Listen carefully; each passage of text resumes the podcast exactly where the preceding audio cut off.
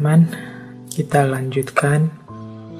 Kalau tadi sudah kita bahas tentang orientasi hidup masyarakat Jawa dengan memedomani cokro manggilingan, sekarang kita lanjutkan prinsip-prinsip hidup, sikap-sikap konkret ideal masyarakat Jawa sesuai dengan falsafah cokro manggilingan ini. Jadi ini setelah ini kita lihat prinsip-prinsip apa saja, kebijaksanaan-kebijaksanaan hidup seperti apa saja yang dikembangkan oleh masyarakat Jawa.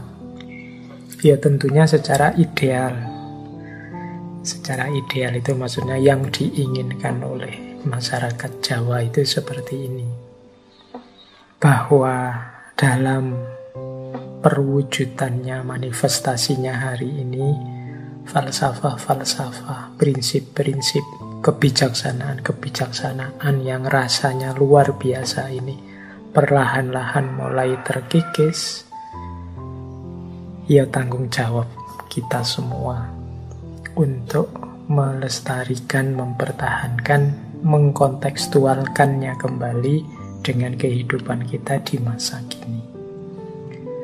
Oke, berhadapan dengan cokro manggilingan, prinsip yang paling dasar menurut catatan saya adalah prinsip ini juga saya ambil dari Ki Ageng Surya Mantaram gelemi kahanan menerima situasi prinsip menerima situasi ini mungkin bagi beberapa orang. Misalnya yang banyak terpengaruh pandangan-pandangan tentang progres tadi yang punya wawasan bahwa hidup ini linier semakin maju semakin maju. Prinsip ngelemi kahanan ini mungkin dianggap prinsip yang pasif tidak bisa maju. Tapi sebenarnya maksudnya bukan kok orang itu tidak boleh maju atau tidak mau maju. Tapi orang itu pertama-tama harus menerima situasi yang dihadapinya saat ini. Maju tapi tidak menerima situasi yang dihadapi saat ini, yo sering kali produk-produk mungkin pikiran, mungkin budaya, mungkin gagasan yang dihasilkan jadinya tidak nyambung dengan identitas kediriannya. Tidak cocok. Untuk bisa seseorang itu maju kan harus jelas di mana dia berdiri, harus menerima situasi tempatnya berdiri. Baru kelihatan kita ini maju atau mundur. Tapi kalau orang tidak menggelemi kahanan, tidak menerima situasinya sekarang, susah kita membaca ini orang maju apa mundur, apa setback. Ini yang mungkin menurut saya jadi akar kritiknya beberapa tokoh terhadap peradaban modern. Jadi melupakan kondisi nyata, khususnya kondisi mental spiritual dirinya. Sehingga yang material maju, tapi kemudian yang mental spiritual jadinya mundur. Oke, baik. Nah, cokro manggilingan atau gelemi kahanan. Yang jadi perwujudan prinsipnya cokro manggilingan ini ada kalimat yang saya suka dari Ki Ageng Surya Mentaram itu yaitu saiki neng kene ngene aku gelem. Jadi mengalami apa pun yang memang sudah kenyataan dalam hidup kita. Ya memang sudah terjadi begitu, harus kita terima. Saiki, sekarang, nengkene, di sini, ngene, seperti ini, aku gelem, aku mau. Jadi apa pun yang kita alami, yang terjadi dalam hidup kita, pertama-tama kalau bahasanya Nietzsche, filosof barat populer yang terkenal sekali itu ada istilah jasahen. Jasahen itu mengiakan hidup. Itu sama dengan menggelemi kahanan ini. Jadi apa pun peristiwa, apa pun situasi yang kita hadapi, iakan dulu. Wong ya memang faktanya begitu. Kenyataannya begitu. Baru setelah itu ingin kita perbaiki kah? Ingin kita kembangkan kah? Ingin kita lebih maju lagi kah? Ya monggo. Tapi tetap pertama-tama harus ngelemi kahanan. Saiki di sekarang jadi tidak usah nunggu nanti-nanti besok-besok atau hidup di masa lalu kemarin-kemarin ndak ya wis kenyataannya sekarang apa nengkene nengkene itu di sini jadi Yo, kalau saiki itu waktu, ning kene itu ruang. Ndak usah bingung mencari rujukan ke mana-mana ya wis. Diri kita sendiri ning kene di sini, di situasi sekeliling kita sendiri. Ngene, ngene itu ngomong kondisi, situasi, modenya seperti ini. Aku gelem, aku gelem itu aku mau Misalnya teman-teman mungkin membaca berita, wah orang Indonesia ini kok semakin ngamuan ya, semakin tersinggungan ya. Wah, teman-teman kita sekarang itu kok tambah cerewet ya meskipun lewat medsos.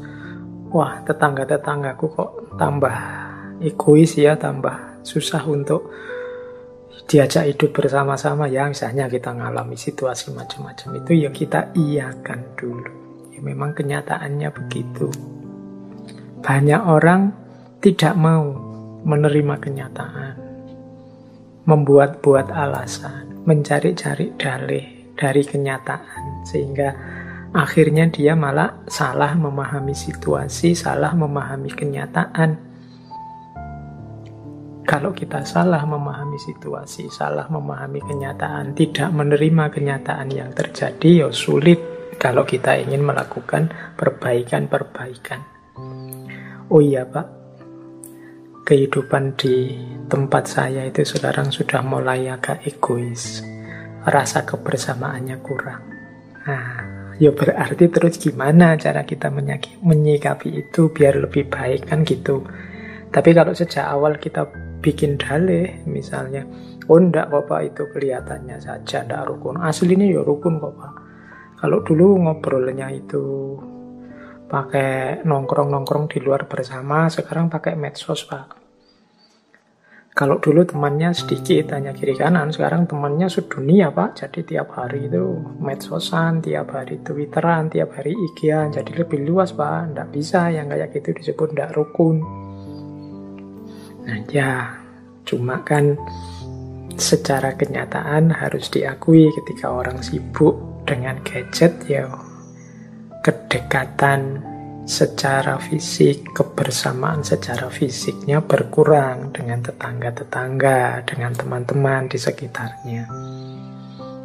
Nah, ini diterima dulu, baru nanti dicarikan solusi, dicarikan perbaikan. Oh iya Pak, sekarang orang-orang itu gampang ngamuk, gampang marah, baperan Pak, mudah tersinggung sekarang.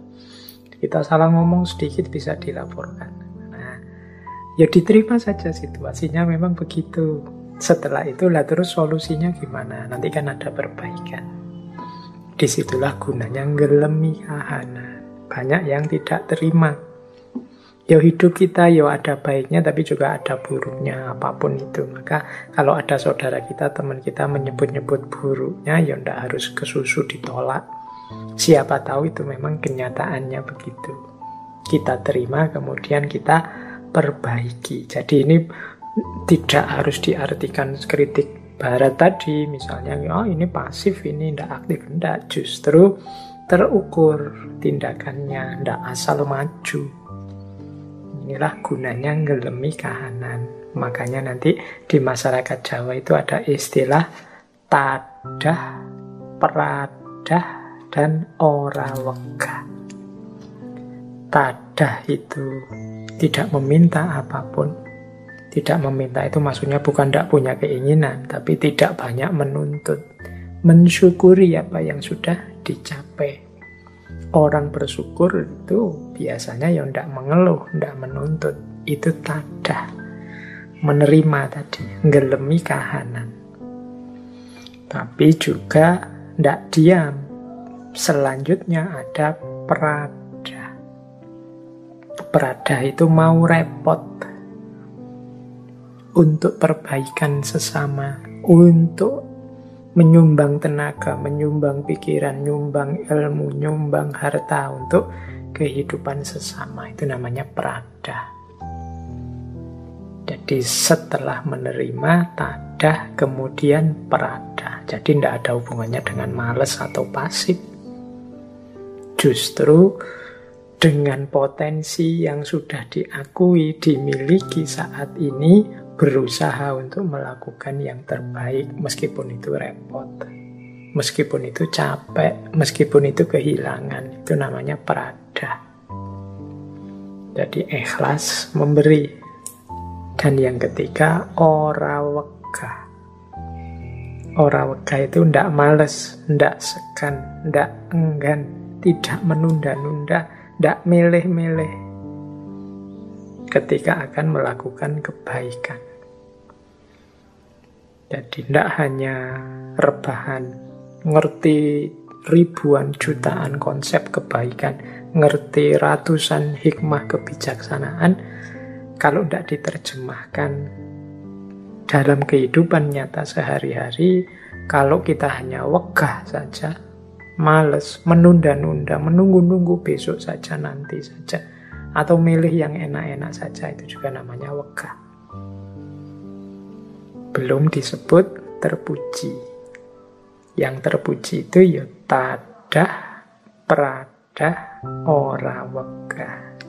Jadi setelah tadah menerima kahanan, gelemi kahanan, setelah itu pradah, mau repot, ikhlas memberi untuk sesama, dan yang ketiga, tidak males, tidak enggan, tidak menunda-nunda, tidak memilih-milih saiki ning kene ngene aku gelem. Sekarang di sini seperti ini aku mau.